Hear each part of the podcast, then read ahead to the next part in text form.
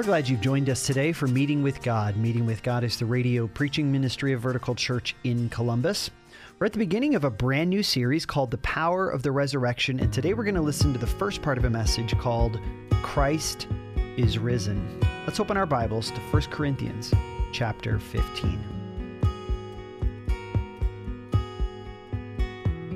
I always read you guys the title of the message every time. Every time. I read you the title of the message. And I thought for once if maybe you could get your bulletin out and um, tell me really loud what is the title of the message today? Now, I mean, like if you had to be the preacher every week, and you, listen, you only get one week to preach every year. So this is your chance. Like, what is the title of the message again?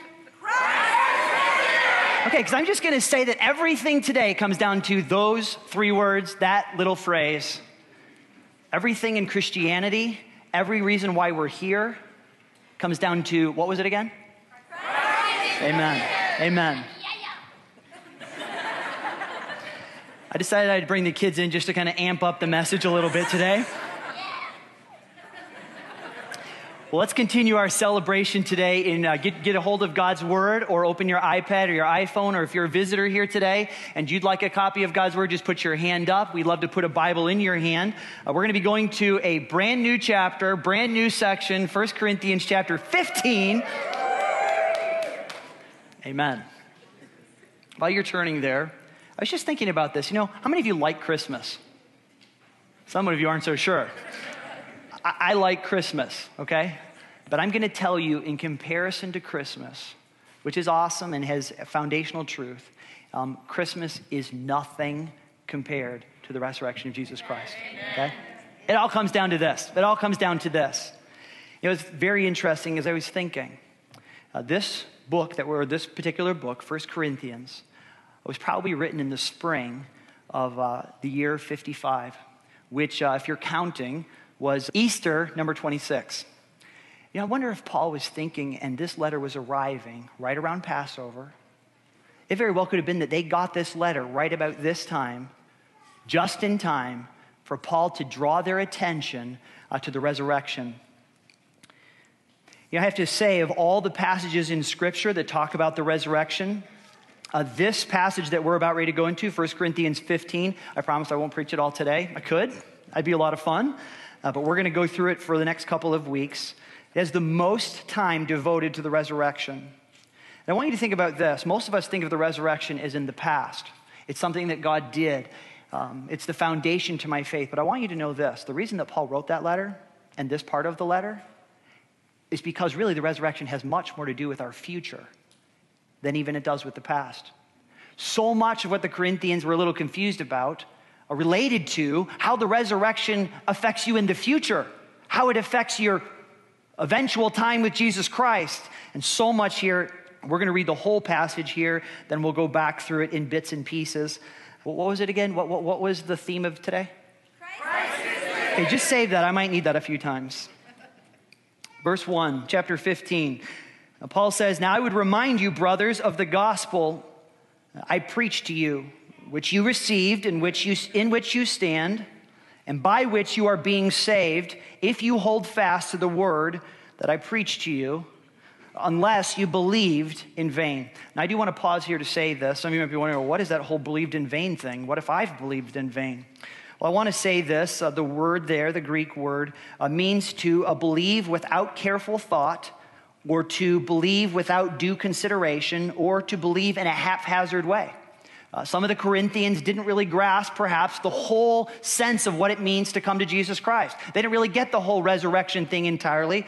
That's why Paul says, I better make sure you have all of that. Then Paul gives the gospel right here, verse 3. For I delivered to you as of first importance what I also received that Christ died for our sins in accordance with the scriptures, that he was buried, that he was raised on the third day in accordance with the scriptures, and that he appeared to Cephas and then to the 12. Then he appeared to more than 500 uh, brothers at one time, most of whom are still alive, though uh, some have fallen asleep. Then he appeared to James, then to all the apostles, last of all, as to one untimely born, he appeared also to me. For I am the least of the apostles, unworthy to be called an apostle, because I persecuted the church of God. But by the grace of God, I am what I am, and his grace toward me was not in vain. On the contrary, I worked harder than any of them, though not I, but the grace of God that is with me. Whether then it was I or they, so we preached and so you believed. Here comes the turning point.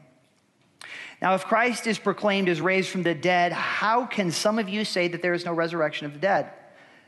But if there is no resurrection of the dead, then not even Christ has been raised. And if Christ has not been raised, then our preaching is in vain and your faith is in vain. And we are even found to be misrepresenting God because we testified about God that he raised Christ, whom he did not raise, if it is true that the dead are not raised. For if the dead are not raised, not even Christ has been raised. And if Christ has not been raised, your faith is futile. You are still in your sins. Then those also who have fallen asleep in Christ have perished. And if in this life only we have hoped in Christ, we are, of all people, most to be pitied. Now, I want to look at the. Um, which, which should we go first? Bad news, good news? Good, thank you for saying that because it would have really messed up my sermon if you went the other way. Look at verse 13. I want you to notice something. Uh, your faith, um, if it is founded correctly, uh, needs to be founded in a solid understanding of the resurrection of Jesus Christ, which is what we are celebrating today. Look at verse 13. It says, But if there is no resurrection of the dead, if the dead are not raised, now I'm going to say this, this thought that people would be raised from the dead was absurd. Okay? It was absurd. And that's why they, some of them had even uh, sort of created an understanding of Jesus Christ where I think he was raised, but for sure no one else is. It was absurd that not even Christ has been raised. You know, sometimes our celebration or the Corinthian celebration is muted uh, by our lack of reflection. You know, it's funny, I was thinking about Ohio State and Columbus. You know, would Columbus be the same without Ohio State? What if they had put Ohio State in Akron? What? Some of you are like, I wouldn't be living here. You know, I wouldn't be living. I don't know about you. I'll tell you what, if you think about it, Columbus would never be even be a fraction of what it is today. So much is built around that, and our identity as people from Columbus is so much tied to Ohio State. If there was no Ohio State here, it'd be a lot like uh, the state I came from. Our capital's in Springfield, Illinois. I didn't even know where it is, okay? It's somewhere down in the southern part of just a little coffee stop. They had one coffee stop and a gas station in the capital. Okay?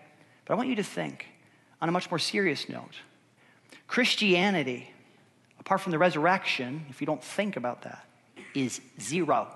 Okay, we don't get to like say, well, I'm not so into the Easter thing. I'll, I'll take the Christmas thing. I like the Christmas, the baby thing, that's so cool. The presents, I love that. The Easter thing, eh, take it or leave it. You have zero. You have nothing without the resurrection of Jesus Christ.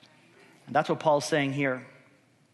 What is there if there's no resurrection? We'll look at verse 14. And Paul says, And if Christ has not been raised, then our preaching is in vain. If Christ is still in the grave, then preaching is empty. It's empty. Now, think about the Greek word there. You're going to see the word vain here a couple times in verse 14, verse 8, same Greek word. Uh, it basically means empty, vain or empty. I want you to think about this. I noticed that we have a lot of kids. I might have to go find a few of them here. If you're a kid here and you're in church, this is awesome. So why don't you just stand up for a second? Empty is bad. Okay, empty is generally bad. No one wants their gas tank empty, right? No one wants your gas tank empty. No one wants your what? Your bank account empty. Worse than that, no one wants to be given promises that are what? Empty. empty. And worst of all, no one wants to go through Easter and get empty Easter eggs, for sure. Okay? I remember as a kid, they'd have all these empty, go find these empty eggs. What? Open them up and there's nothing in them. Okay? Now I'm gonna just have a little fun here. I got a couple kids here. You guys can sit down. Kids, you can sit down. Sorry, I didn't mean to stress you there. Um, okay, I've got two Easter eggs here. Okay? One has some chocolate and one is empty. So which one would you like? You sure this is the one that has candy? What if it's this one? Take that one, and you get this one. So why don't you open them up, see what's inside? Happy Easter. Um, no chocolate messes in here, okay? I want you to think for a second what if your faith What if the message that I'm preaching up here is as empty as an empty Easter egg? If there's no resurrection, there is zero, zero, empty, empty. That's what Paul's saying. The preaching, it's not good news, it's not the gospel, which means good news, it is empty. If Christ has not been raised, the message of hope, of forgiveness in Jesus Christ is worthless, it is empty. And every one of us who have, in some way, shared the gospel of Jesus Christ with someone else have simply passed them something more confusing than an empty Easter egg. It's empty. Worse than that, notice verse 15, Paul says, Not only have we given you something vain or empty, we are even found misrepresenting God because we testified about God that he raised Christ, whom he did not raise if it is true that the dead are not raised been deceiving people. I've mis- we've been misrepresenting the living God. Well, notice what it says in the text next. If the message is vain or empty, uh, so is our faith. The end of verse 14, he says, If Christ has not been raised, then our preaching is in vain and your faith is in vain. Faith in the wrong thing, faith in nothing is empty. Notice in verse 17, he says, And if Christ has not been raised, your faith is futile. You are still in your sins. Yeah, I say this a bit toned down, but you know, if Christ has not been raised, that thing you think you had with God, it's nothing. It all comes down to what, what was the thing we were talking about today? Yes, that's where it comes down to. Hi, this is Pastor Luke Ahrens from Vertical Church Columbus. Did you know that these Meeting with God messages actually come from sermons given at our church home, Vertical Church Columbus? You know, in addition to hearing God's word proclaimed every week, you'll find a warm, loving church family of authentic followers of Jesus Christ. If you live in Columbus, Ohio, but are not currently connected to a church home, we'd love to invite you to visit us at 1290 Old Henderson Road in Columbus near the intersection of 315 and Henderson Road. Think about this. If Christ, how many of you guys remember that guy Ponce de Leon, Juan Ponce de Leon? I love to say that name. Some of you remember back to history class. What was the thing that, about him that he was an explorer looking for? Yeah. Historically speaking, now they're not so sure that he actually looked for that, but just imagine that you were back in school and they told you he was looking for the fountain of youth. Think about this. If Christ has not been raised, you have no more chance of salvation than Ponce de Leon had of finding the fountain of youth. It's zero. It's nothing, it's an empty pursuit. Paul's just laying it on thicker. He says in verse 18, he says, Then those who have fallen asleep in Christ have perished, have perished. All those who died thinking that they were right with God only died to find out that they were dead wrong and now beyond hope. I want you write this down. If Christ is still in the grave, then faith is empty. I don't believe Christians should be ignorant, foolish people. Christians should be thinking people. They should know what they know. Faith is not based on some a thing I just sort of thought up and is no, faith is rooted in something called the truth. Verse 19. I'm getting tired of talking about the negative. I wish Paul would just like shorten this so we get back to the good news. Verse 19 he says, "And if in this life only we have hoped in Christ, we are of all people to be most pitied. Those who thought, if there is no resurrection, who thought that God's grace and God's favor rested on them, it's only a fallacy. It's only a fallacy. John MacArthur said it this way If He, Jesus, cannot grant us eternal life, He cannot improve even our earthly life. If he is not alive, where would our source of peace, joy, and satisfaction be now? The Christian life would be a mockery, a charade, a tragic, tragic joke. If Christ is still in the grave, grace is empty. I mean, grace, think about that. That's, that's what we as Christians hold to most dearly that we, the undeserving sinners, have received the favor of the living God. And yet, if there's no resurrection, it's, it's a tragic joke. That's what Paul says. Romans 8 18 says this For I consider that the sufferings of this present time are not worth comparing with the glory that is to be revealed uh, to us. I want to say this that Christianity is rooted in real life, it's rooted in the now, but it's even more rooted in the future. A couple weeks ago, I was, uh, or actually about two weeks ago, Isaiah, our son, was doing a project and uh, he had to do a report or a speech on um, a, some location, and he chose Rome, and in particular, uh, the Colosseum. Did some research, did a little research on that, did some more research, and um, they're not exactly sure if or how many Christians died in the Colosseum at the hands of lions or gladiators. It was very interesting reading up on how they did things. But it is without question that hundreds and thousands of Christians died in the Roman Empire soon after the resurrection of Christ because they were holding to one thing salvation in Jesus Christ. But as Paul says here, if there's no resurrection from the dead, they died in vain. They died holding to something worthless. What a tragic end to a person's life. Paul's telling the Corinthian believers and those who are either pre or non believers in their community that Christianity is nothing without the resurrection. That's what ought to stir up in our spirit a sense of the importance of today. Now, I'm glad the sermon doesn't end here. All agreed? All right, so, so why don't we all read together what verse 20 says? It says, but, aren't you glad that God has buts in the world? But, um, I was a sinner, but, I was in trouble, but, I was going the wrong way, but, what does it say? Let's read it together. But, in fact, Christ has been raised from the dead. So, what, what, what is it again? Christ is? Risen. Love that says, But in fact, Christ has been raised from the dead, the first of those who have fallen asleep. For as by a man came death, by a man has come the resurrection of the dead.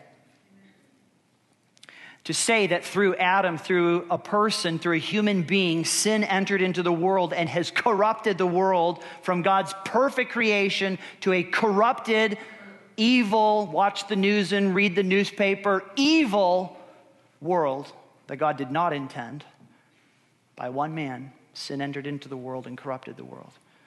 But the amazing thing of the gospel is through one man came life and the resurrection from the dead. And what the rest of this chapter is, I'm not going any farther into this chapter here, but the next couple weeks, we're going to be looking at what does it mean so we so Christ is raised from the dead. What does that mean for me? What does that mean for my future? What does that mean for my hope in the gospel? We'll go back there in a few for the next few weeks. But I want to stop here. You know, it's very interesting that Paul does not expect the Corinthians to just accept the resurrection because I said so. How many of your parents, you just hated this? Your parents would say, You need to do X. And you're like, Why? And what did they say? Because I said so. Don't you hate that? And then you become a parent, and then you hear yourself saying that, and I just like, ah. Oh. Paul doesn't do that. Paul doesn't say, Well, you should accept the resurrection because I believe it. Paul wrote to the Corinthians that the resurrection was indeed a verifiable fact. Let's look back at verse 4. Verse 4 that he was buried, that he was raised on the third day in accordance with the scriptures, and that he appeared to Cephas. Cephas is another word for Peter. Then to the 12, remember uh, Thomas and the other apostles who were scared to death after Jesus died, thinking it was all over. He appeared to the 12. Then he appeared to more than 500 brothers at one time. Uh, we don't know when that was. Scripture doesn't tell us. Could have been at the uh, time when Jesus ascended into heaven. We're not told. Most of whom are still alive, though some have fallen asleep. Then he appeared to James, and then to all the apostles. Now, the word, uh, the person James there, there's a couple Jameses in the Bible. Um, I, I, think it's pretty clear. Uh, this is the James that was Jesus' brother, okay? Now, can you imagine growing up as the half brother of Jesus Christ? I mean, all those things that your parents say, like, you know, your brother's perfect, act like him, were true. Even worse, James could say, yeah, my parents treat my, my, treat my brother like he's God. oh, he is. But I'm not believing that. Scripture tells us in John 7 5 that even his brothers were not believing in him. That is Jesus' earthly ministry and all the miracles he did, they didn't believe in him. They didn't believe in him. It's kind of hard to acknowledge that your half brother is God or the Messiah. And yet, Jesus appeared to him. Then finally, it says that last of all, is to one untimely born, he appeared also to me, Paul says. Now, Paul's not talking second person here. He's talking about someone who he had personally seen the risen Savior. I want to give you a couple things here, five things to base uh, our understanding of the resurrection on. Uh, the fact that it's a fact. Okay? What is it? No, so Paul says that. He says that in fact, Christ has been raised. Well, how do we know that for sure? Well, I want you to think about a couple things here uh, to build up our faith in the fact that it's not just believing in something, it's a fact.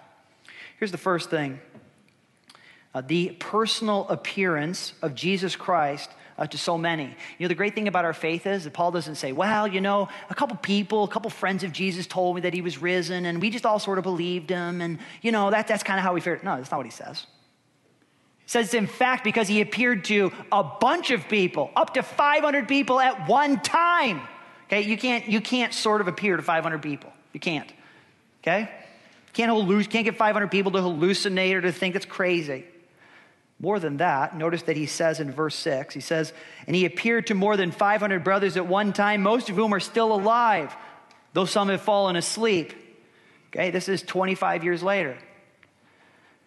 I want you to think back for a minute. Can you remember what you were doing in 1988? I remember what was going on then. Some of you are like, I wasn't even born in 1988. We all welcome our children's ministry. Thank you for coming too. Um, some of us, most of us, some of us can really remember past that. But um, in 1988, my brother was born. I remember there was a drought that year. I remember playing Little League Baseball. I think I threw a no hitter that year. Or, no, I wasn't. I did some other baseball things. I don't remember it real well, but I remember it. I don't know what you remember about that year. That's what it was like here for Paul. When Paul said that these people had come, that they had seen the risen Christ, this was only 25 years earlier. And he says, You can go visit them. Think about this. Some of you did studies in uh, history, the Pax Romana, the fact that uh, the Roman Empire was built to be a place of peace where there were good roads so that people could move around, so they could build up the wealth of the empire. Um, these people here in uh, Greece, wasn't that hard to go back to Jerusalem and talk to these people in person? They're like, We don't believe you, Paul. We're not so sure about you. He's like, Well, go talk to them. Go talk to them. Some, most of them are still alive. It was verifiable. Second of all, there's a misconception, and I would even say that um, probably many people think this. There's a misconception that in ancient time, times right around the resurrection of Christ, a people were much more open to the supernatural. They were willing to believe this story about the resurrection much easier than we would now because we are so much more scientifically advanced. Okay, they actually, it's probably not true in any way. Not only was it difficult for them to believe, it was basically impossible. Uh, the Greco Roman world, as um, Tim Keller and N.T. Wright point out, in the Greco Roman thinking, the soul or spirit was good, and the physical and material world was weak, corrupt, and defiling. To them, the physical, by definition, was always falling apart, and therefore salvation was conceived as liberation from the body. In this worldview, it was not only impossible, but totally undesirable. The soul, having gotten free from the body, would never want it back. So in the, it's in the Greek world, they're like, resurrection, why would you even want that, let alone that it's impossible? Well, maybe, maybe the Jews would accept it. Well, for the Jewish mindset, it was much different. They viewed the physical body of the physical world as a good thing. But to them, the thought of being resurrected back to this corrupted world was impossible. Their thought of the resurrection, that it would happen at the culmination of the end of time, if you will, the day in the prophets, or the day when the Lord would come back. So the thought that a body would be resurrected before God had made all things new was inconceivable. So, in that context, you have to think, in that context, here comes the resurrection of Jesus Christ, which is impossible to the Greeks and impossible or inconceivable to the Jews. It wasn't fertile soil for a story. the resurrection had to be true.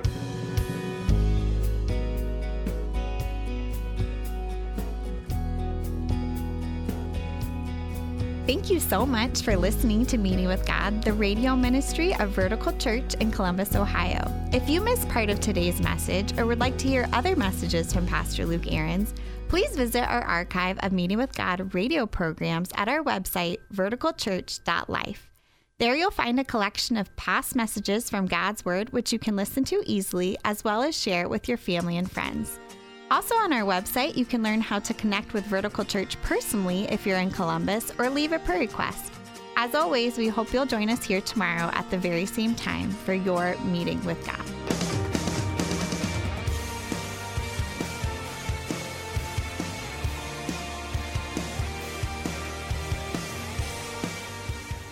Meeting with God is the teaching ministry of Vertical Church Columbus. For more information, go to verticalchurch.life.